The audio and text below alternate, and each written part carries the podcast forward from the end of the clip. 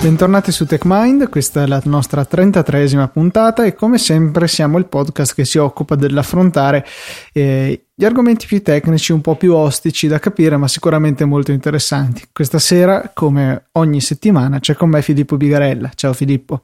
Ciao a tutti, ciao Luca. Sbaglio, man mano che andiamo avanti con le puntate, lo dici sempre con più sofferenza, o meglio, annunci la mia presenza sempre con più sofferenza. Eh, un po' sì, un po' sì, infatti perché pian piano ti sto conoscendo sempre di più, per cui capisco che persona orribile sei. Sei anche arrivato sull'App Store pronto a ribaltare la sezione finanza. Sì, eh, non esageriamo adesso. Sono arrivato sull'App Store, eh, ho fatto una comparsa nella top 10 per qualche giorno Adesso sono tornato un po' indietro in classifica, però dai, qualche soddisfazione c'è stata.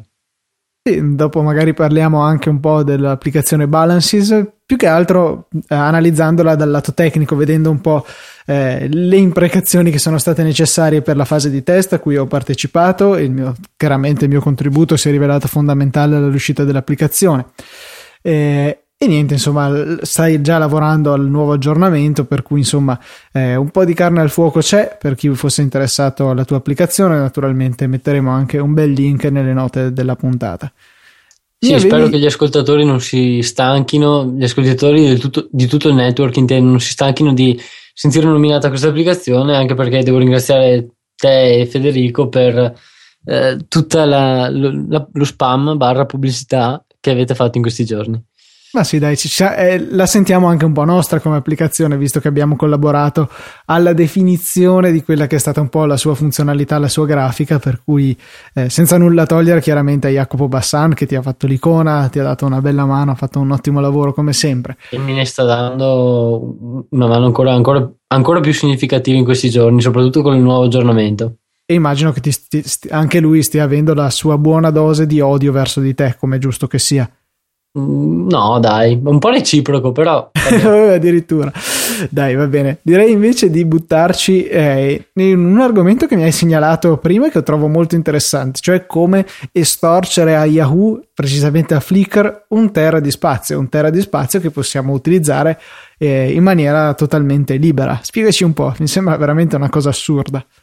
Sì, ehm, perché da ieri avevo letto che eh, su Flickr eh, i nuovi utenti o comunque chi si iscrive ha a disposizione un terabyte di, di spazio gratuitamente. Eh, ora io non sono mai stato un utente di tale servizio perché non sono un grande appassionato di fotografia e quindi non ho necessità di, di condividere foto ad alta risoluzione o comunque di avere un servizio per mostrare le foto che, che scatto. Eh, ma diciamo sapere di avere un tera di spazio a disposizione non è poco perché eh, penso ci siano pochi servizi eh, che offrano una cosa simile. Pensiamo ai, ai più diffusi servizi di file sharing eh, come Dropbox o il nuovo Copy. Eh, comunque i giga possono essere accumulati, ma non si arriva penso quasi mai al ter di spazio libero. Sicuramente non in maniera del tutto gratuita come invece sta avvenendo per quanto riguarda Flickr. Esattamente, quindi eh, bisogna o invitare amici o far parte di un network che può essere l'università o partecipare ad altre sfide, condividere sui social network, insomma eh, si possono accumulare giga ma avere un tera in maniera totalmente gratuita senza fare praticamente nulla eh, è una cosa molto interessante se vogliamo metterla su questo piano. Eh, il problema qual è? Il problema, la limitazione più che altro, è che eh, Flickr è un servizio per la condivisione essenzialmente di immagini, quindi l'utente può caricare sul sito solamente fotografie mh, di qualsiasi risoluzione, penso, enormi anche, ma comunque solamente file immagine. Eh, se, se ci pensiamo bene, un grande appassionato, un fotografo potrà utilizzare, penso, tutto il terra a disposizione con una quantità enorme di foto sul eh, post, sul, sul nuovo Tumblr di Yahoo, che sì, fa un po' ridere dirlo così, ma eh, Yahoo ha acquistato Tumblr, quindi ha pensato bene di registrare un, un nuovo blog. Insomma, in, nuovo, in, in, un post hanno spiegato che eh, si possono arrivare a caricare fino a a 500.000 immagini, se non erro, ad altissima risoluzione. eh, ad alta risoluzione, scusate. E sì, non è poco, però è comunque uno spreco, se vogliamo dirlo così, perché se potessimo caricare eh, anche altri file, come ad esempio file MP3 o i nostri documenti o qualsiasi tipo di file, eh, saremmo in grado di sfruttare meglio tutto questo spazio che abbiamo a disposizione. E questa idea è venuta anche ad uno sviluppatore eh, dal, nome, dal, nickname Riccardo Bit su, su GitHub. Riccardo che... Tommasi, un uh, brasiliano di Porto Alegre. Ecco, grazie Luca per uh, l'accenno biografico di questa persona. Ehm, comunque uno sviluppatore da, con cui congratularsi perché Cosa ha pensato Riccardo? Ha scritto una serie di script in CoffeeScript, se non sbaglio, è un linguaggio di cui non so praticamente nulla, molto onestamente, ma che comunque sono riuscito a interpretare per quanto riguarda le funzioni basilari. Questi script cosa fanno? Sono in grado di prendere i byte all'interno di, di un file qualunque e inserirli all'interno di una sezione di, un, di un'immagine PNG in maniera tale da creare appunto un file immagine contenente in una delle sue sezioni, la sezione text, eh, un, um, un, pezzetto eh, dei dati, o meglio, tutti i dati del file eh, che prima non erano un'immagine. Quindi partiamo ad esempio con un MP3, eh, tutti i dati, eh, tutti i byte del file MP3 vengono eh, immagazzinati in, questo, in, questa sezione del nuovo file PNG e gli script eh, sono anche in grado di caricare questo file immagine su Flickr in maniera tale da mh, mm, consentirsi di caricare un qualsiasi tipo di file dopo un paio di passaggi, come avete potuto capire, eh, caricare qualsiasi tipo di file eh, su questo servizio eh, sotto forma di immagine. E, ehm, in maniera automatica questa nuova immagine barra non immagine sarà impostata come privata mh, mm, così che le persone che visitano il nostro profilo e le nostre gallerie non, non la vedono ma noi comunque saremo in grado di scaricare eh, queste immagini in seguito e sempre attraverso eh, file, eh, filer, filer non, non so bene come pronunciarlo eh, ovvero l'insieme di script da, scritti da um, Riccardo, eh, saremo in grado di decodificare il file, eh, decodificare l'immagine ed estrarre i dati del file che abbiamo precedentemente codificato all'interno di essa. Interessante anche il fatto che eh, guardavo nel README che c'è presente sulla repo di GitHub, eh, è possibile utilizzare questo tipo di funzionalità anche senza poi andare a um, caricare i file su Flickr, quindi potremmo usarlo un po' come una sorta di stenografia, nascondere altri contenuti dentro nel file eh, immagine che viene generato da questo, eh, da questo script. Chiaro, non si può pensare che questo ci garantisca una grande sicurezza, ma magari eh, può essere sufficiente per nascondere un file, non certo a criptarlo, ma sicuramente a nasconderlo. Magari potrebbe essere utile fare questo dopo aver già criptato un file, così eh, qualche malintenzionato che cerchi di accedere al nostro computer mh, mm, non sembrerà trovare un file del formato che si aspetta, si trova un mucchio di immagini, peraltro magari eh, con dei contenuti illeggibili e, e non si rende conto che dentro queste immagini in realtà sono nascosti i nostri dati. Si tratta comunque, ripeto, solamente di nascondere, non di offuscare. Sì, eh, a riguardo di quello che hai appena detto, eh, breve parentesi, facciamo, facciamo una breve parentesi, eh, questa tecnica di eh, offuscamento del formato, ecco, ovvero presentare un file sotto forma di un formato eh, invece che il suo vero formato originale mm, e la, ver- e la, sua vera struttura, è una tecnica utilizzata eh, da molti malware che in questa maniera eh, riescono a- ad evitare i controlli proprio degli antivirus. Sì, quindi è proprio una tecnica per nascondere cose, niente di più. È interessante, tra l'altro, il ehm, tutti questi script sono totalmente open source, rilasciati sotto licenza MIT, sembra, per cui eh, siete liberi di guardarli, modificarne, farne un po' quello che volete. Avevo fatto una rapida ricerca qui su internet cercando informazioni su questo coffee script e mi piace abbastanza il concetto. In pratica è un linguaggio che ehm, ci permette di scrivere JavaScript in un formato un po' più carino, forse mi ricorda quasi Ruby per certi versi, e semplicemente viene compilato nel, in del JavaScript, viene eh, proprio mh, compilato, non saprei, tradotto ecco uno a uno in modo da poter essere utilizzato ehm, con un qualsiasi JavaScript senza runtime, senza cose strane che sono in esecuzione, macchine virtuali, Java, eh, niente di quel genere di porcheria, semplicemente viene riscritto in modo da funzionare con eh, il JavaScript. E c'è scritto che è totalmente compatibile in entrambi i sensi, perché voi potete mischiare un po' di codice JavaScript in CoffeeScript e potete tramite immagino il traduttore, tra virgolette compilatore che andrà a tradurlo in JavaScript, utilizzare del CoffeeScript, o meglio l'output del CoffeeScript anche in script JavaScript. E se dico script un'altra volta credo che esploderà la testa a tutti i nostri ascoltatori. Sì, molto probabile. Ecco, se devo esprimere una mia opinione, questo tipo di linguaggi eh, che fanno da ponte tra JavaScript e qualsiasi altra cosa non, non, mi sono mai piaciuti, ecco, diciamo così. Poi guardando la sintassi degli, degli script, certi, certi, paradigmi magari sono abbastanza chiari, altri invece sono proprio brutti da vedere.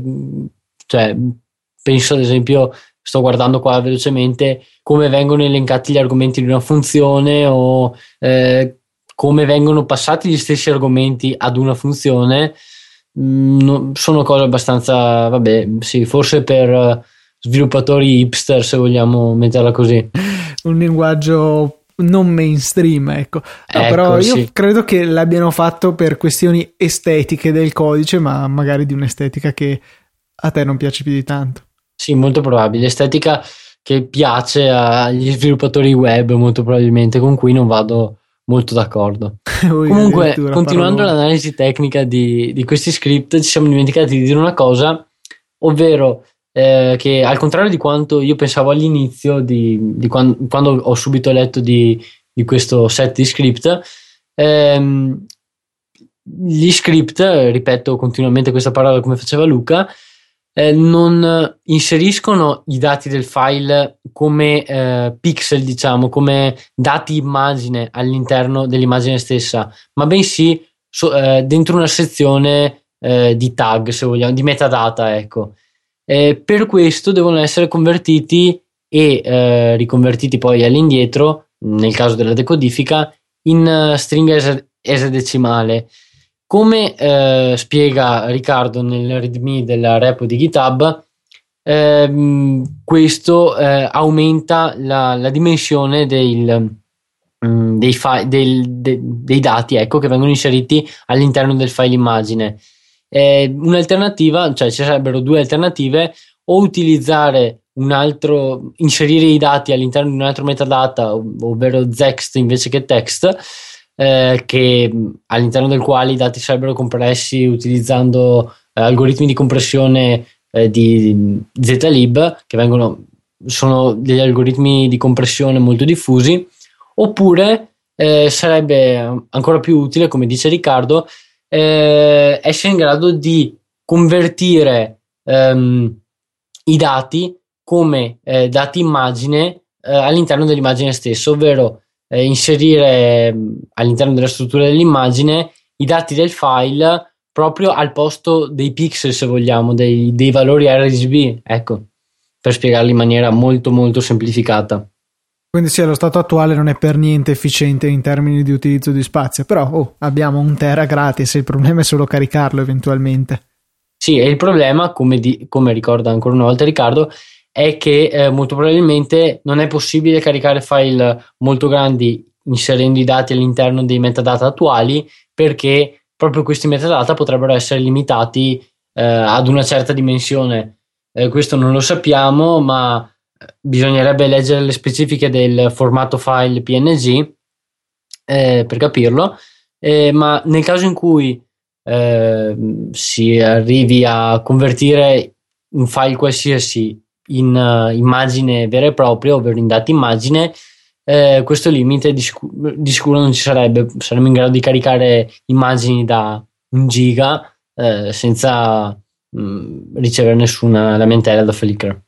Sì, eh, perché adesso sicuramente c'è il problema che nel caso riuscissero a identificare con certezza i file utilizzati in questa maniera, potrebbero fare un po' quello che vogliono, sospendere l'account, mandare degli avvertimenti o, o cose di questo genere. Sicuramente eh, non è il modo in cui Flickr è stato pensato e magari non, eh, non è addirittura permesso nei termini e condizioni quelle cose dove cliccate sempre avanti, fate accetto, accetto, accetto e avanti così. Ah sì, ecco, permettiamo il fatto che non abbiamo letto i TOS di Thermoservice di, di Flickr, quindi non possiamo sapere se questo eh, tipo di utilizzo violi una delle loro norme, ma nel caso in cui non fosse permesso dal servizio stesso, appunto potrebbero fare, potrebbero prendere qualsiasi tipo di provvedimento però comunque noi l'abbiamo analizzato per il suo interesse tecnico, ecco, non, non, incitiamo a caricare cose assurde su Flickr, che comunque rimane un buon servizio per chi deve eh, condividere foto, soprattutto adesso che eh, la possibilità di caricare file ad alta definizione è stata estesa a tutti gli utenti, anche coloro che hanno l'account gratuito. Sì, ovviamente non vi incitiamo, ma metteremo un link alla repo su GitHub in maniera tale se volete parlarli. Certo. Invece eh, parliamo un attimino del, di Balances, perché ehm, tra l'altro l'applicazione mi sembra che sia nata eh, per eh, risolvere una tua necessità personale. Dovevi segnarti i debiti, i tuoi crediti, così che hai pensato io so usare Xcode, ho una tastiera, ho un Mac, perché non andare eh, semplicemente a risolvere il mio problema. Anche se tu vedo dalla chat di Skype che non sei molto d'accordo, ma io sono molto curioso, per cui ti sfrutterò personalmente perché voglio sapere quali sono i passi per andare a mettere queste benedette eh, beta dell'applicazione eh, sul, mm, sul, servizio che è credo al momento il più diffuso, eh, cioè eh, Test Flight, che permette di avere vari tester che possono scaricare le beta direttamente dal dispositivo, mentre inizialmente mi veniva mandato un certificato da installare sul, sull'iPhone, poi dovevo trasferire le IPA tramite iTunes, insomma era un po' complessa la cosa. Sì, ecco, allora, premettiamo una cosa, potrei essere io il problema e non TestFly stesso. Infatti, fin da quando ho iniziato a utilizzare questo servizio, ho, ho iniziato ad avere difficoltà, ecco, diciamo. Eh, per prima cosa mh, l'interfaccia web che viene presentata all'inizio non mi è stata chiarissima. Infatti ho organizzato un team invece che un'applicazione, eh, ho aggiunto persone da una parte e altre da un'altra, ma mh, ripeto, potrei essere io il problema in questo caso, molto ironicamente.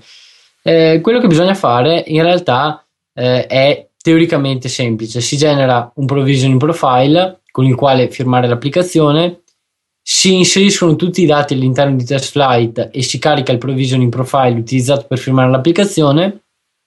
Si aggiungono su TestFlight le persone che devono, i beta tester, ecco, le persone che devono provare l'applicazione e, che sono, e i cui dispositivi sono inseriti all'interno del provisioning che abbiamo generato dal, dal, dal sito mm, Apple per gli sviluppatori. Provisioning in pratica è un'autorizzazione a installare applicazioni non ancora distribuite tramite l'App Store, giusto? Che deve contenere anche l'UDD proprio del dispositivo.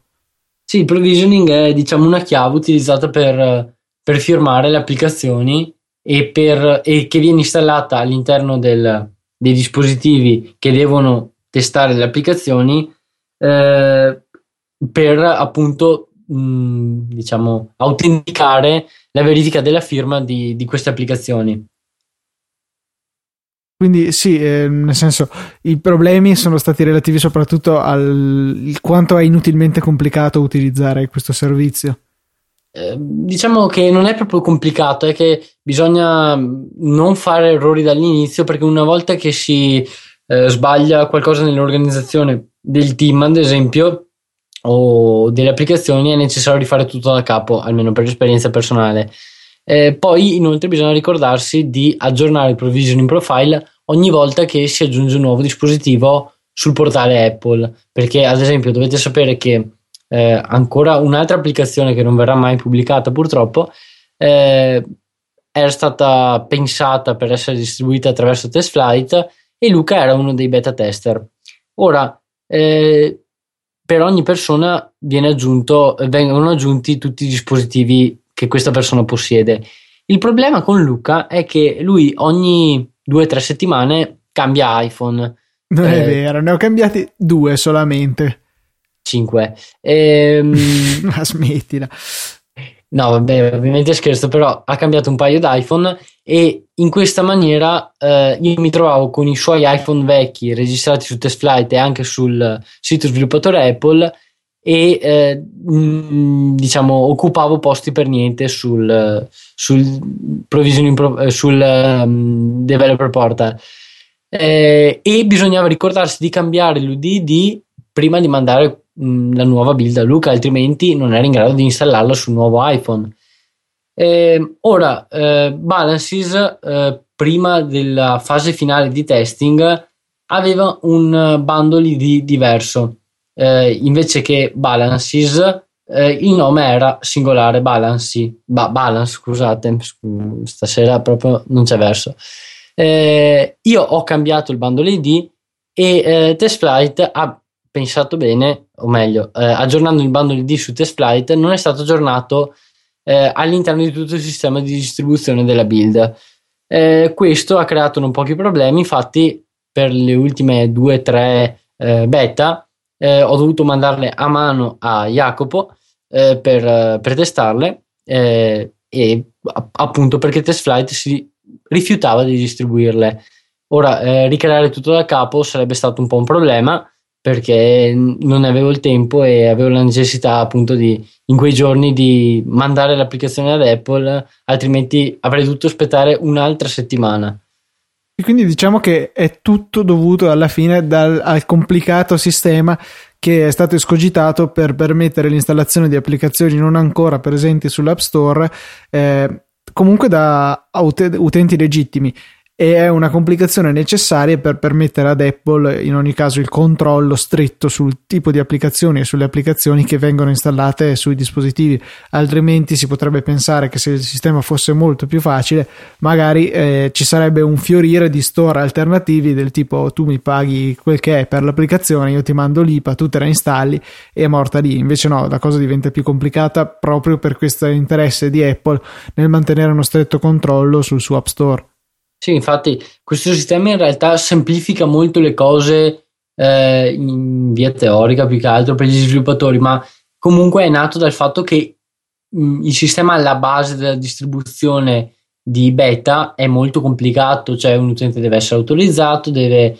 avere il provisioning profile, deve installarlo sul proprio dispositivo, lo sviluppatore deve eh, tenere sotto controllo il provisioning profile e utilizzarlo per firmare l'applicazione, deve esportare l'IPA, devi inviarla al tester, insomma eh, non sono pochi passaggi. TestFlight semplifica le cose perché permette ai tester di installare l'applicazione direttamente dal proprio dispositivo senza dover passare per iTunes eh, e permette agli sviluppatori di caricare l'IPA in maniera automatica perché quando viene esportata l'IPA da Xcode eh, appare un, un avviso di, di TestFlight che ci chiede se vogliamo caricarla e mandarla ai nostri beta tester, eh, tutto senza muovere un dito teoricamente.